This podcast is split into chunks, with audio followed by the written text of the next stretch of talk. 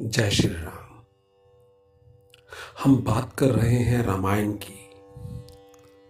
और रामायण में आने वाले कुछ अत्यधिक दिलचस्प व भावुक प्रसंगों की। हमारा आज का प्रसंग है, क्यों माता सीता ने राम से सुनहरी मृग का शिकार करने की बात कही थी? और राम उस मृग को मारने भी चले गए। जबकि धर्म तो यह नहीं सिखाता।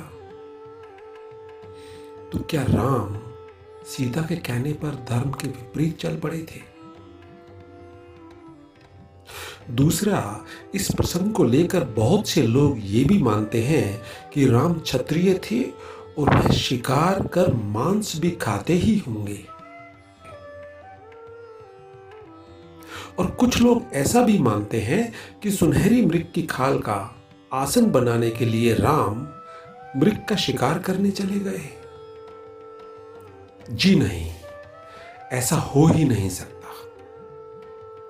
वैसे भी जो दंपति अपना राजपाट छोड़कर केवल आदर्शवाद के लिए अकेले ही वनवास कर रहे हैं, उन्हें इसकी ज़रूरत भी क्या हो सकती थी? तो यह बिल्कुल गलत तथ्य है। रामायण में इस प्रसंग का स्वरूप कुछ इस तरह से है, जो हम आगे बताने जा रहे हैं। आप सुन रहे हैं नंद कुमार से हमारे ग्रंथों से लिए गए कुछ दिलचस्प प्रसंगों को। सुनहरी हिरण के बच्चे को देखकर, जंगल में अकेलेपन को दूर करने के लिए सीता ने राम से उस बच्चे को पालने की इच्छा ज़ाहिर की थी।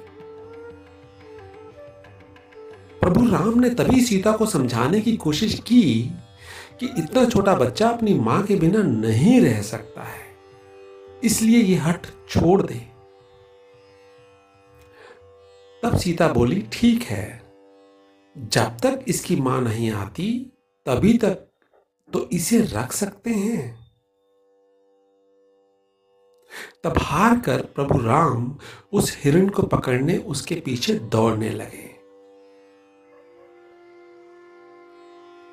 जब दौड़ते हुए वो हिरण एकदम से गायब होकर कहीं दूसरे स्थान पर प्रकट होने लगा तो प्रभु राम यह जान गए कि ये तो कोई मायावी राक्षस है। और तब प्रभु राम ने उस मायावी मृग के वध का निर्णय लिया। बाकी की कथा तो आप जानते ही हैं।